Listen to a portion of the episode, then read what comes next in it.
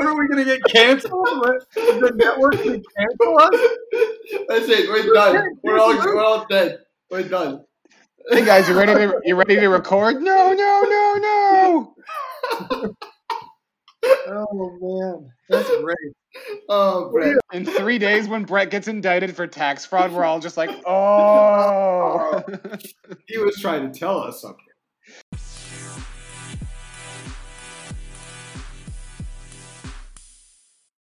And welcome to Three Idiots and a Lawyer. I'm Brett Fortnum here with Kevin O'Keefe, Joe Shell, and Cloyne Lerner. It- it- It's Cloyne? That, that, that's what the, the note here says. Is that yeah, right? hmm yeah. Uh, that's what it says on my uh, birth certificate. It's point. Okay, okay. We have quite a bit to talk about. We've It's been two weeks now since we've last spoken with you all.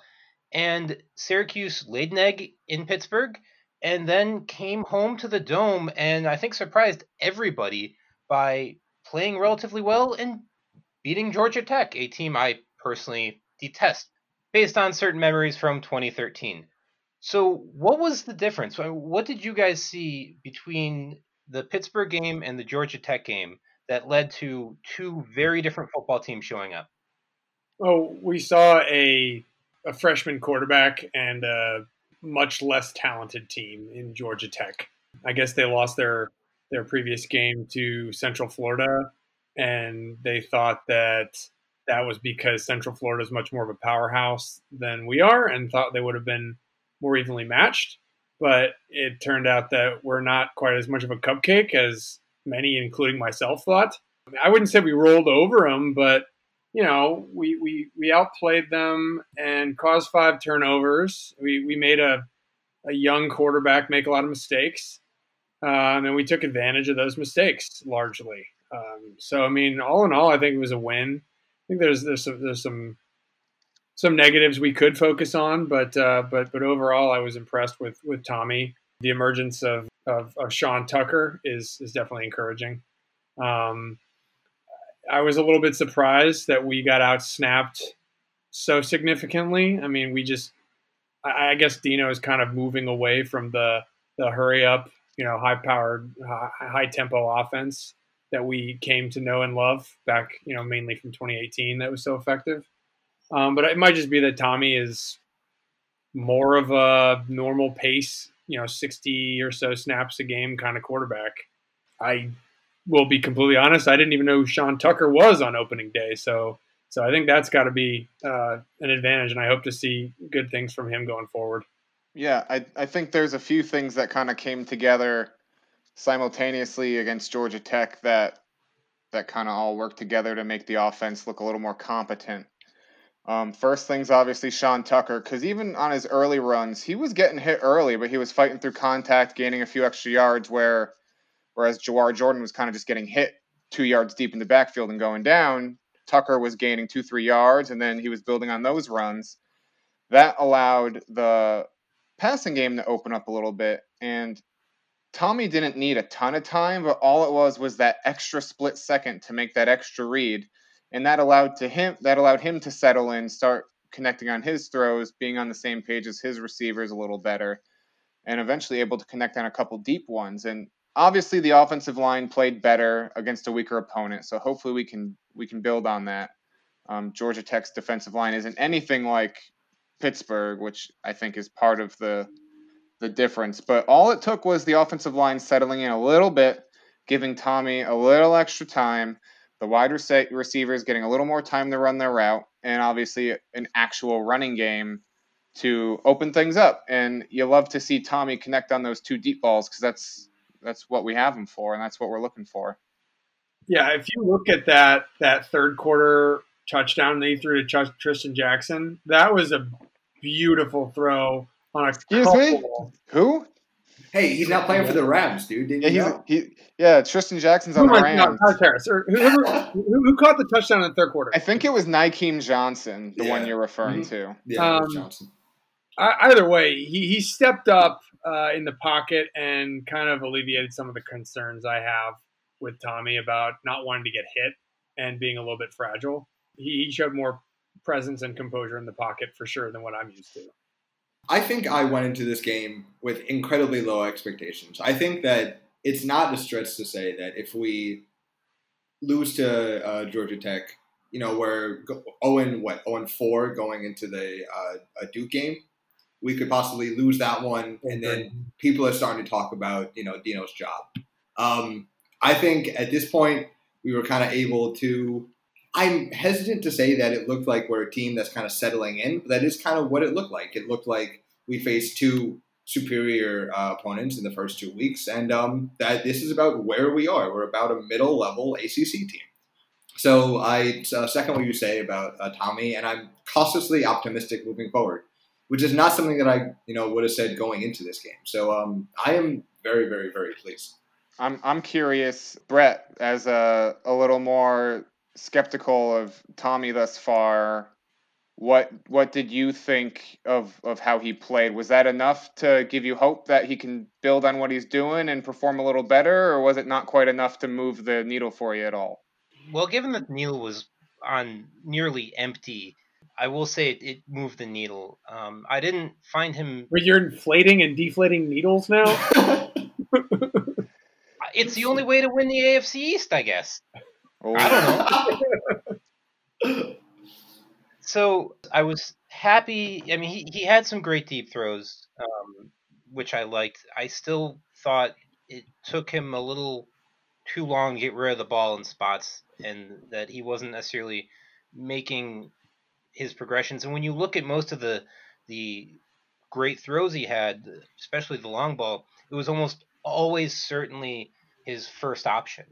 So I I didn't see the growth in the areas I think we really need to see it in terms of you know being able to check down a little bit better and get rid of the ball when you have to. The accuracy was nicer. I mean, he's he, he's playing like we are a middle to low tier ACC team. Um, you look at his stat line. His stat line was okay-ish. It didn't.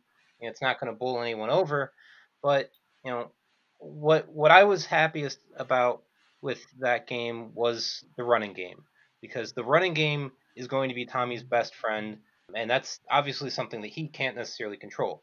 But it does give him another second in the pocket, which he needs, and it gives him it, it takes the burden off him, and it's not fair on any quarterback to say you're the only way that we're going to gain yards, and having Tucker have having such a phenomenal game, I thought really meant something, and it hopefully we continue to see improvements on the offensive line, um, so Tommy can feel more comfortable making those progressions we need to see. Yeah. Oh, those are all all fair points, but I do want to point out I'm pretty sure on the first touchdown to Taj Harris, uh, Tommy was reading the field to the left and then looked to the right and immediately released it to Harris. So at least that is one example of him going to at least a second read and connecting on it.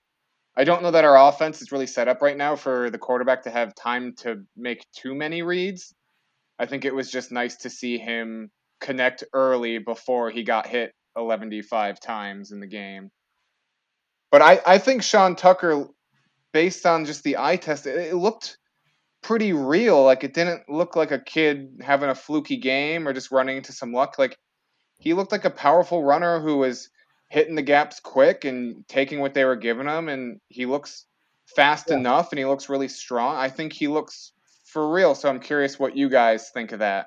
I think that's what, what Dino said after the game, just mirrors my thoughts, which is he said we like running backs and, and players, ball carriers, who get hit at the 20 and they go down at the 25, 26. Uh, I think that's what he looked like on Saturday. I mean, he was he was going that extra yard. He was he was he was carrying defenders uh, a little bit more, getting a little bit more push than you have been seeing out of the other two running backs thus far although it's a small sample size, so so who the hell knows? But I mean, I, I like what I saw out of him, and I mean to get 22 carries as a freshman, that either shows that we have a whole lot of promise and, and faith in him, or we are desperate for someone that can uh, run between the tackles and, and play the running back position the way that uh, our original two running backs were, were going to play it. And sadly, we don't have access to them. Well, we, we are we are a little bit desperate to find someone who can run between the tackles, but I like to think that Tucker did um, separate himself from uh, the competition. I, at least he did on Saturday. I, I can't speak to anything that happened in practice, obviously. But what impressed me the most wasn't the breakout runs. It was, and I think Joe, Joe, you mentioned this. It was he was getting small chunks every time he touched the ball. He wasn't just getting um, stopped up at the line of scrimmage. He was getting two and three yards and stuff like that. Versus the first two games, we had no running game to speak of. So, I mean, I, I think that's it, it's more than just Tucker because you do have to give credit where credit's due, and the offensive line is a huge part of the running game. And we just saw everything get a little bit better on Saturday than it's been. Um, but I think the largest improvements was the running game and the offensive line. And if we can continue to see that type of growth, maybe we get to five wins, possibly even six, even though I'm still very skeptical. But I'm on the record as going for six, so let's let's go for six. Well, the, so the, the defense gets away with it, right? Because they forced five turnovers, and you can't knock them for anything too hard, but they ran down our throats. And the only difference between our offense and theirs is that we put points on the board and they didn't. They moved the ball every bit as effectively. Actually, I think they they had more total yards than we did. But you know, them being such a young team and with a, a freshman quarterback, they committed more penalties. They committed more turnovers. They they you know kind of teed up a couple uh, for us and just gave away free points. But I think they ran for a total of 275 yards, which is concerning to say the least. Yeah, uh, for sure. Um, I think that's the negative way to look at it, though. Um, I think that the positive way to look at it is, you know, in the last two weeks, we were looking like the young team who wasn't putting points on the board for, for turnovers, who was, you know, rushing throws, as you hate, you know, on like a fourth and 10 to throw the ball out of bounds instead of just taking a shot, you know, down the field. Um, I think that we, for the first time all season, looked like the more mature, more seasoned, more calm team. And I think that that is a positive to look at it. I think, sure, you could say that Georgia Tech's a weaker opponent and, you know, they they look more scared. But I think that we look like a more, uh, you know, well-rounded uh, team. And for the first time, I was having kind of flashbacks to the Zaire Franklin defenses where I had faith that they were going to stop when it was necessary. They did give up a lot of yards on the ground. That's 100% true. But when they needed a big play, they were there, um, and without probably our top uh, defensive back. So um, I think overall, we, we looked like a more well rounded, positive uh, season team. A couple hours after the game, I got a phone call from Matt Pfeiffer that probably lasted about a half an hour, exclusively talking about the game. And at one point, I said to him pretty much that if the defense is going to bend and give up a lot of yards on the ground, but produce five turnovers, I'll probably take that in most games this year. And that probably still puts us in a pretty good spot as long as the offense can move the ball a little bit. Five turnovers is a lot. And obviously, they're not going to do that every game, but I would trade off giving up some yards and going. But a lot of the Scott Shafer defenses were bend but don't break defenses. They gave up a lot of yards, but like you said, they made the big stop when you needed it, or they made they were hard nosed defenses. Mm, yeah. Okay, mm-hmm. we got to throw out the the hashtag brand New York's college team slogans. But yeah, they you know they they made the stop when you needed it, like Colin said, or you know you got the turnover when you needed it. Even though the the stats may not have been pretty at the end, you might give up a lot of yards, and I don't think it's any secret we've struggled against the run this year. But what what has been reassuring to me is the unit that we thought would be the weakest, the young linebackers, have been all over the field making big plays. They're usually the guys in the backfield because the way this uh, defense works, you only have three down linemen most plays, and they're just taking up space. You don't really see Josh Black or McKinley Williams getting the sacks, but they're putting the pressure on, taking up a couple of guys themselves, giving the linebackers lanes to get into the backfield making the tackle for loss, making the sack. I've been really impressed with Michael Jones. He's not a huge guy, but he's been fast and he's a good tackler, which it drives me crazy when we have kids on our defense that just run and try to shoulder tackle without wrapping everyone up. The linebackers have been tackling. I want to name Michael Jones, Geoff Cantin and uh, Linton. Linton was all over the field too. They've been playing really well. So like the down linemen aren't really coming up with the sacks Josh Black had the pick though because he was in the backfield being disruptive. The only sack in the game, I believe, was from Cody Roscoe, who Kevin always talks about wanting to see get more involved. So he's he's been playing really well, cycling in on, on the pass rush. Oh, it's good to good to hear that Matt's alive. I, I must have had my phone on silent Saturday. You know, you know, sorry, Matt, if you tried to call me, you know, I, uh, I'm available. Uh, I was just going to ask, does anyone know uh, what's going on with Andre Cisco? Is he going to play on Saturday? I haven't heard an update since he wasn't Haven't playing. heard I haven't heard a it was like a week. He, he got injured during pre-game warm-up. Someone ran into him. Someone ran Yeah. into him in warm-ups. A fourth That is- string wide, a fourth string wide receiver ran into the best player on the team. How does that happen? Is that more or less strange than um, uh, who's the guy who just got his uh, uh, lung punctured? Uh, uh, Tyrod. Tyrod, Taylor. Tyrod Taylor. Yeah, uh, the, Char- Char- the Chargers. Yeah. Which Uh, one is was more I'd say that's strange? Not as strange as getting your lung punctured when you're just trying to get a cortisone shot into your ribs. I'd agree. I think it's more strange to have our best player by far injured in pre-game warm-ups compared to Tyrod, who's like, I don't know, I don't want to. I mean, Brett's the Bills expert here, but I think Tyrod's replaceable, as we've seen with what Herbert, Herbert or whatever. He's Yeah, doing just pretty So, well. Tyrod Taylor always proves to be replaceable without being bad. Yeah. He always does his job, plays pretty well, and then gets replaced somehow by a younger guy who just lights it up.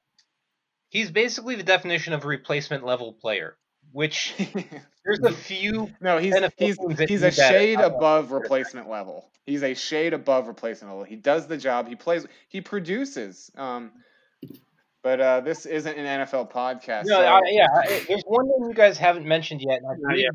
the ACC Defensive Player of the Week, and that's Trill Williams, who Hmm, um, got the interce- interception. And when he was running toward the end zone, I'm just like, I'm wishing I could in some way fast forward because it was clear he was never going to get there. And then he gets Oh, the boy. touchdown on the lateral, which when I saw it happen, I just screamed, "Oh no!" And it turned out, and he got the touchdown, and I'm happy. But if he never, if we never lateral on defense again, I'm gonna be okay. But did everyone see the backstory to that? There's No, a backstory to this. Oh, okay. Please Ja- tell me. Ja'Had Carter, who made the interception, and Trill Williams are roommates. And they have joked about doing this exact play on multiple occasions because they both know that Trill Williams is a playmaker with the ball in his hands. So Trill always tells him, he's like, if you get a pick and you're getting wrapped up, you you flip it to me and I'll go the rest of the way. That is So- great and hysterical, and this is not Madden in your dorm room. Um, and I don't care. Uh, I refuse to accept that that was a good play. I'm glad it worked out, but I will go down to my grave saying that that was the wrong play. Please don't ever do that again. I mean, how many times have we joked about doing something and have never done it because we're not as terrible as we as many of the things we say? I mean, I don't want to do half the stuff we joke about doing.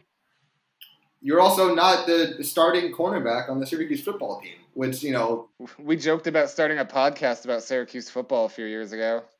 that is true. Yeah, look how that turned out. Poorly. Collins here. Nah, like a C minus. So uh, on the horizon, good news. Uh, it looks like Duke is really bad, and Duke looks we awful. Liberty Liberty's probably not very good either. Um, so right, but we're gonna get COVID from Liberty. yeah, well, hopefully, I don't know.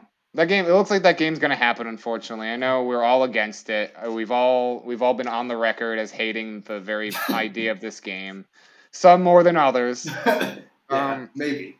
Uh, but I just want to look at what Duke's offense has done this year and ponder whether they will score any points against us. They have two rushing touchdowns and two passing touchdowns. We're probably not much better than that, though. Probably They're. 0 and they're 0 and 3. I mean, they've played Virginia and they've played Notre Dame. So they've been playing some some pretty good teams. Let's look at their total offense. In 200 in 216 plays, they have just barely gained a thousand yards. So I, I question whether we will need to score very many points to beat Duke. Yeah, um, I think it should should now listen. Um, should we lost to Le Moyne years ago? It should be a win. Um, what I was gonna say is, um, I just in reading up on this game, what I have heard coming out of the Duke camp is that it looks as though Duke has quit and their effort has not been there in the first few weeks of the season. That's what they're saying. So it's the Um, worst kind of bad, where they know yes, how bad exactly. they are. Right. Yeah, yeah, yeah. Um, and I think that speaking about our defense, uh, we now lead. We're now number one in the country in picks in um, uh, turnover. I think margin. turnovers I in think we're general. I think turno. I think just collective turnovers in general. We're Mhm. also yeah. Yeah, um, and I think that that kind of defense is a one that leads teams to quit. If they come out and throw three picks in the first quarter, I think that this game could be over by you know midway through the second. I think And you know very what? That's that's something I always love about Syracuse football is they very rarely know how bad they are. yes, I agree, hundred percent. They always play hard.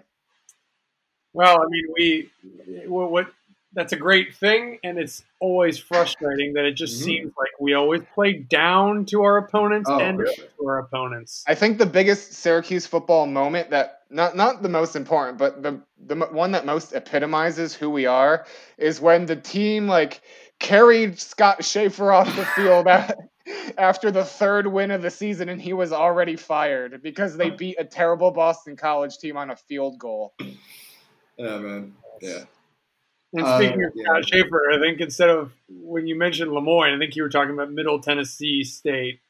I was talking about basketball. Um, Oh, you're talking about basketball. yeah, That I was talking Tennessee about. loss wasn't Don't cross the streams, I mean, Don't cross honestly, the if- streams. If Le Moyne wants to play us in three weeks, I would love that instead of Liberty. So bring it on, Le Moyne football. Yeah. If you don't exist, uh, put together a pickup team and let's have at it. So is anyone worried about Duke? Does anyone have any serious concerns? I'm, that- I'm worried about every game. I don't I don't trust this team yet to be able to think that we should be favored in any game, even against 0 and 3 Duke. And even if we are favored, I'm I'm still worried because I don't think Duke is going to go winless, and we are a and this they might get up for this game thinking this is our chance to win a game. So I I mean I do think there is going to be constant cause for concern. But with that, I do want to ask what are our updated expectations for this team? Is it still five and six across the board with my hope for a six and five? Is it four and seven? Where are we at on All right, expectations? so let's let's go down the line. Right now we are we are one one and two. Yeah. So I'm gonna say we beat Duke, we beat Liberty to Mm-hmm. go- be at three and two. Then we have Clemson. Um, so that puts us at five We're gonna pound them, so that's four Yeah, and yeah. So easy win. Say we're five hundred coming out of the Clemson game. I I think that's that's fair. Then we play Wake. Uh, Wake is a toss up that I would put at slightly below 50% that we win. I think even though it's Wake's a better team than us, but it's a home game for us. I think that helps. So uh, let's say that we lose to Wake. We beat Boston College. We beat Louisville because they probably won't have their starting quarterback anymore. And then I'll say we beat NC State and lose to Notre Dame. That's a pretty optimistic run. So what, Yeah. what does that put us at?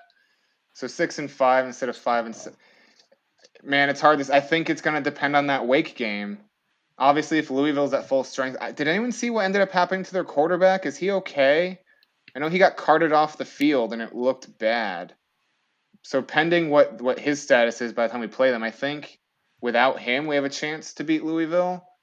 Um, and I think the Wake game is a pretty big toss up. So I think that's that's where I'm looking to to decide whether we go five and six or six and five. So Malik Cunningham is good to go, Okay. according Let's- to the interwebs. So let, I'll, I'll go on the record. I'll, I'll call the Wake Forest game a win at home, and I say we lose to Louisville and beat NC State, beat Boston College, lose to Notre Dame. So I guess I'm flipping to be a little more optimistic at six and five, but I won't be shocked at five and six or worse. Happy, Joe. Well, welcome to Team Happy.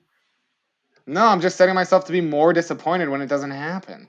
Yeah, I just I, I don't know. I just don't see it. Um, I think that the last three games are automatic losses. NC State, they're bad. Dude, I have seen it too many times where we just always fail at NC State. I just I just don't have faith that we can beat them. I just really don't. Until I see it, I just don't have faith. So Well, I think this year also doesn't. This year doesn't apply um, to the normal considerations of yeah. We're beating Notre Dame. You Kevin said it first. We're beating Notre You gotta, you Dame. gotta get to six wins. You gotta get to six wins. You gotta get to six wins. Why do you have to get to six wins this year? There's no stake. There really isn't. The NCAA. Because we want to be winners you wanna and win not the bowl losers. games, You are what your record says you are, and if your record says you're a loser, then you're a loser. Well, I don't know. Um, I think that primarily that is the reason we'll win six games this year because it doesn't count and it doesn't matter. Bowl eligibility is a joke. I mean, yeah, we're gonna win six games. I think. I think if we play Liberty, we'll go six and five. If we play, if we don't play Liberty, we'll go five and five. Uh, although why don't think you not guys playing them should count as a victory, so that we'd be six and five anyway. I, I can but yeah, buy think, that. Uh, on paper, on paper, we, we win the we win the home games, we lose the away games. I think that's what what you know I've been thinking since the beginning. Um, the every home game seems winnable, and our road games just seem overly brutal this year. I think it's a little, a little bit exaggerated from where it typically is. I would do anything. I'd, I'd lose out if we beat Notre Dame. Like if we beat Notre Dame, that would make my year. If we beat Notre Dame, I think Matt might just explode in joy. Yeah, I think so. I don't want to. I don't want Matt to explode with joy on the uh, podcast. Well, it's- Well, it sounds like he exploded with joy the other day on the golf course. He went out of his way to text us that he shot an 88. That's true. it's, Hashtag 2020. It's like, all right, glad to see you're using your time off the podcast really well. You know, like, I mean, you know, just really burning that midnight oil. I mean, 88 is a good score, man. It is a really good score. yeah. It frankly is embarrassing uh, that I even he like agrees to play golf with me because I, I I think the, the gap is slowly widening and he seems to be getting better and uh, I might be even getting worse. I, I want to I want to point out one thing. Unlike some people on this podcast, I'm sticking with my prediction of six and five, and I'm not going to go back and change things up just because I saw three football games. So I'm I, I- I'm proud of my six and five. I'm glad you guys are moving over, and I'm glad that we can all be wrong together. I'm not changing my thoughts based on what has actually happened. Then why then then why'd you go from five and six to six and five? it's all about feeling. I was being facetious to make fun of you.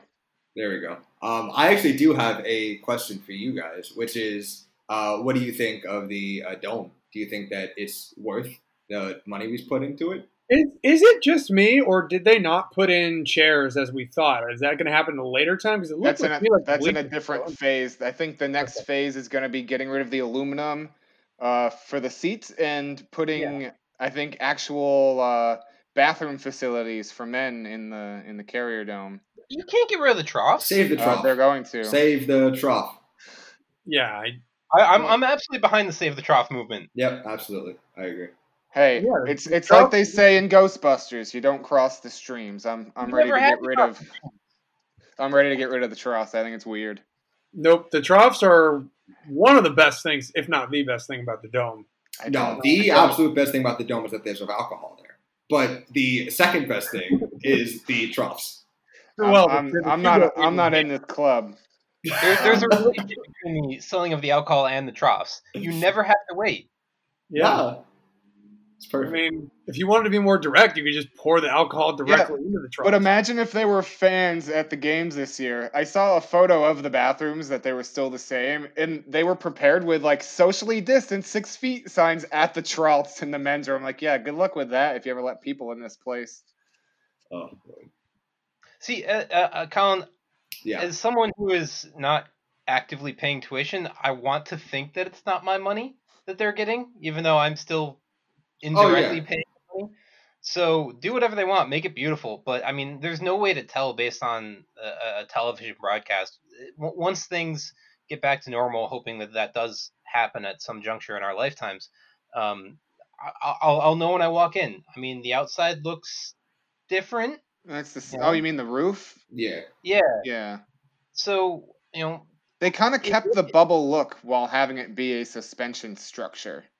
Yeah, I mean, it, it, looks like the in-game experience will be a little bit better with the scoreboard and the Li- lights. Were the lights are awesome. Instead of those Yeah. like fluorescent-y, basement-y lights, they actually are LEDs that can change on command. Apparently, again, like Brett said, it's hard to tell based off the broadcast. The reporters were saying that the light show for a touchdown is awesome. It like flashes orange and blue and you actually changes the color of the dome itself.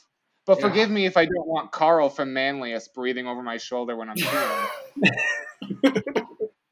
Look, Paul from Manlius didn't do anything to you. He was he didn't sneak a peek. He was perfectly fine. You're just paranoid How do you know?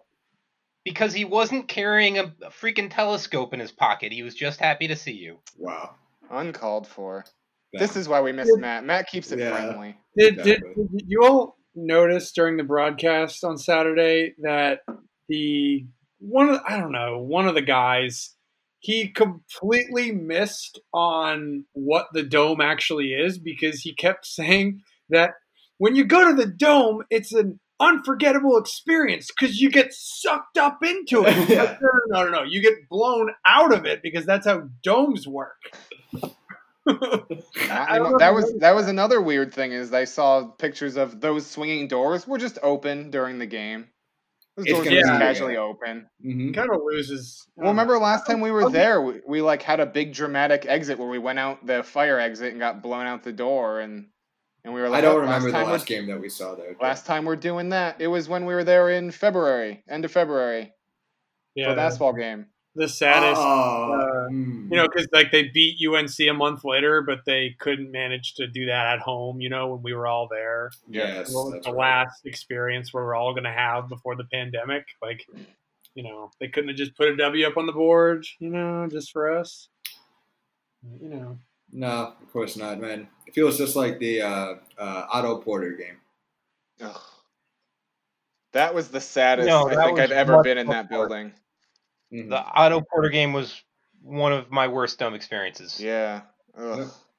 Yeah. All right. Sorry to bring the you all down.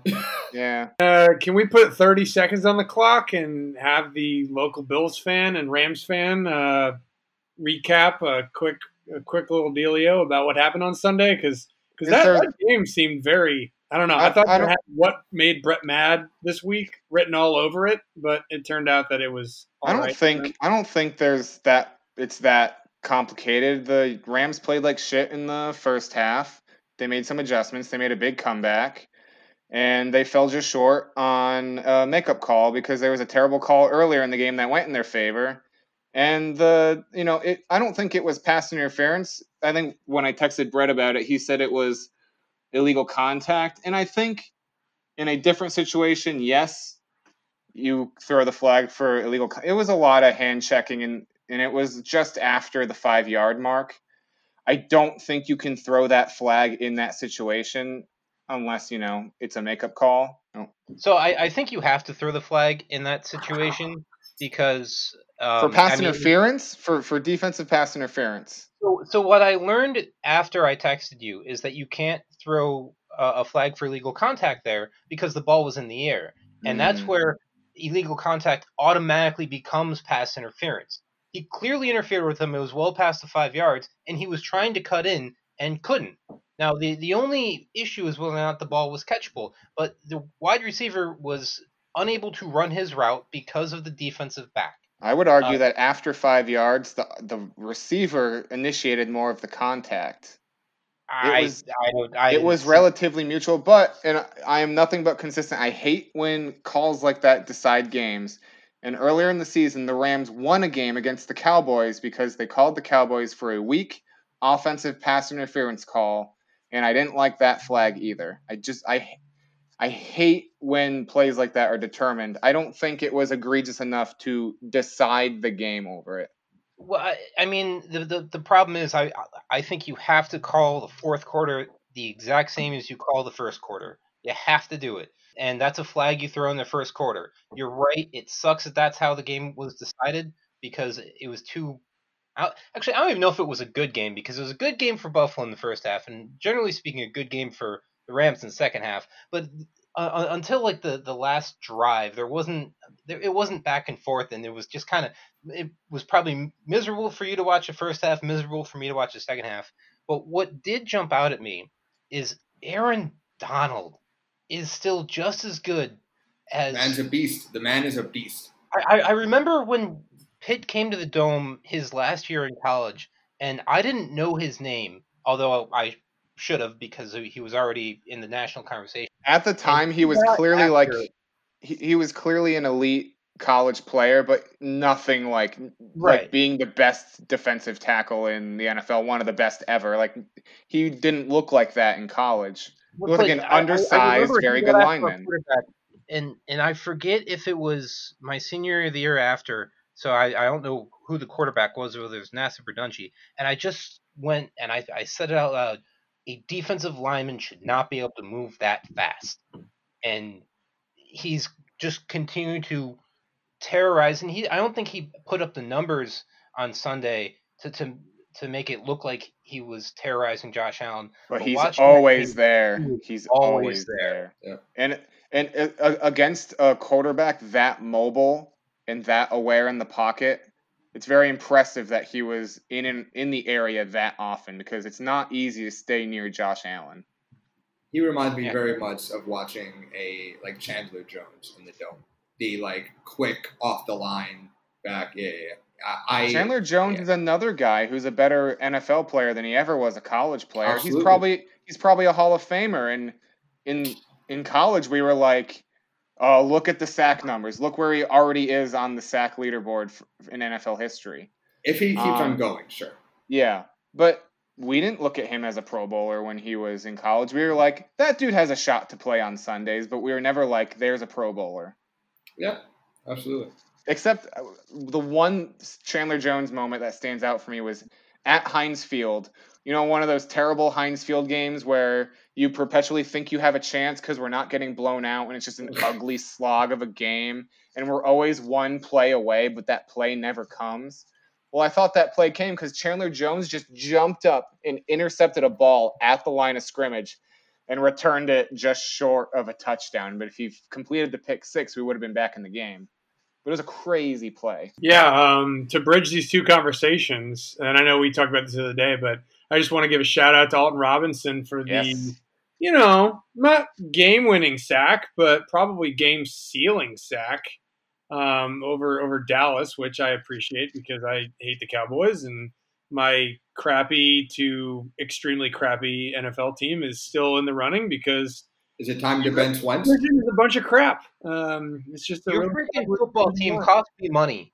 But but like, but yeah, that was that was bad. But, our eliminator pool got cut in half because you let yeah. the Washington football team. I don't know what you were thinking, putting money on the Eagles to or at least putting your bet on the Eagles to to beat the Bengals outright. Neither of those teams deserve to win that game, um, and neither did. But but but Alton Robinson, man, that was that was a clutch sack right there at the end of the game, and you know I was uh, I don't know maybe I'm going to be a a closet Seahawks fan this year just because um, you know we have so few players in the NFL, and you gotta love it when you see it. Yeah, I think it, at that point it's also important to note that Sterling Hofrichter is also killing it. Yeah, yeah, that is that was also true. We we are a, a, a school for punters. Yes, we are. Yeah, Riley Dixon is uh, not not as good as Hofrichter, um, but, but he's pretty good. good. Colin, you have you been watching the games? I know they're pretty bad, so it might be tough to watch. Which ones? The Giants. Are you are you are you Giants fan? Oh my God, no, absolutely. Um, I am a uh, Jets fan, unfortunately, um, but no, I I sadly fell into the uh, Daniel Jones is going to be a good fantasy player this year, um, and that has turned out to be the opposite of the actual truth. Um, no, uh, the Giants were borderline unwatchable. Riley um, Dixon plays a lot. Yeah, well, yeah. I mean, that is the one nice thing. Put him in a quarterback. I really wish that uh, Nassib was still the backup on that team. Um, but I wish him well. And I think he's playing in Canada now or something like that. Um, Speaking of punters, yeah. the Georgia Tech punter he was awesome. I love yeah, that kid. Yeah. What a seventy-two yard punt. Yeah, yeah. And a lot of it was like legit air. I mean, it had a great bounce, but a lot of it was legit airtime too. No, he put a. I mean, he has a lot of leg clearly, but he put a lot of leg into that. Yeah. He's not built for the trick play though. He was very slow and cumbersome. Yeah, I would yeah. not say that he is a, uh, a quick gentleman. He is a strong gentleman. I I don't know if I would say he's quick or you know Yeah, but if, if you can boot it 60 yards in the air, which I think that punt, oh, it, it almost went 60, then it doesn't matter if you're quick or not. You might see yourself on Sundays. Oh, for yeah, sure. but let me just say, if uh, if he asked for my lunch, I would say, "Hope you like Dunkaroos. Here you go." If he asked for my, well, if he asked for my lunch, I might try and run away and see what happens. Mm, okay, I think that would joke. be Here we uh, go. All a right. mistake. We're gonna edit that out because even though that dude looks big and slow for a football player, he's still faster than you. He's gonna find you and beat the shit out of you. And I would deserve it Yeah, completely and entirely. Wouldn't be All the right, well, I think that's the note that we should end it on. time. Me getting uh, justifiably beat up because how else should a podcast end? If you have the 1990 lacrosse championship trophy, please tweet at us at 3IL Pod or send us a Facebook message if that's your thing and let us know that it's safe. We care about it deeply.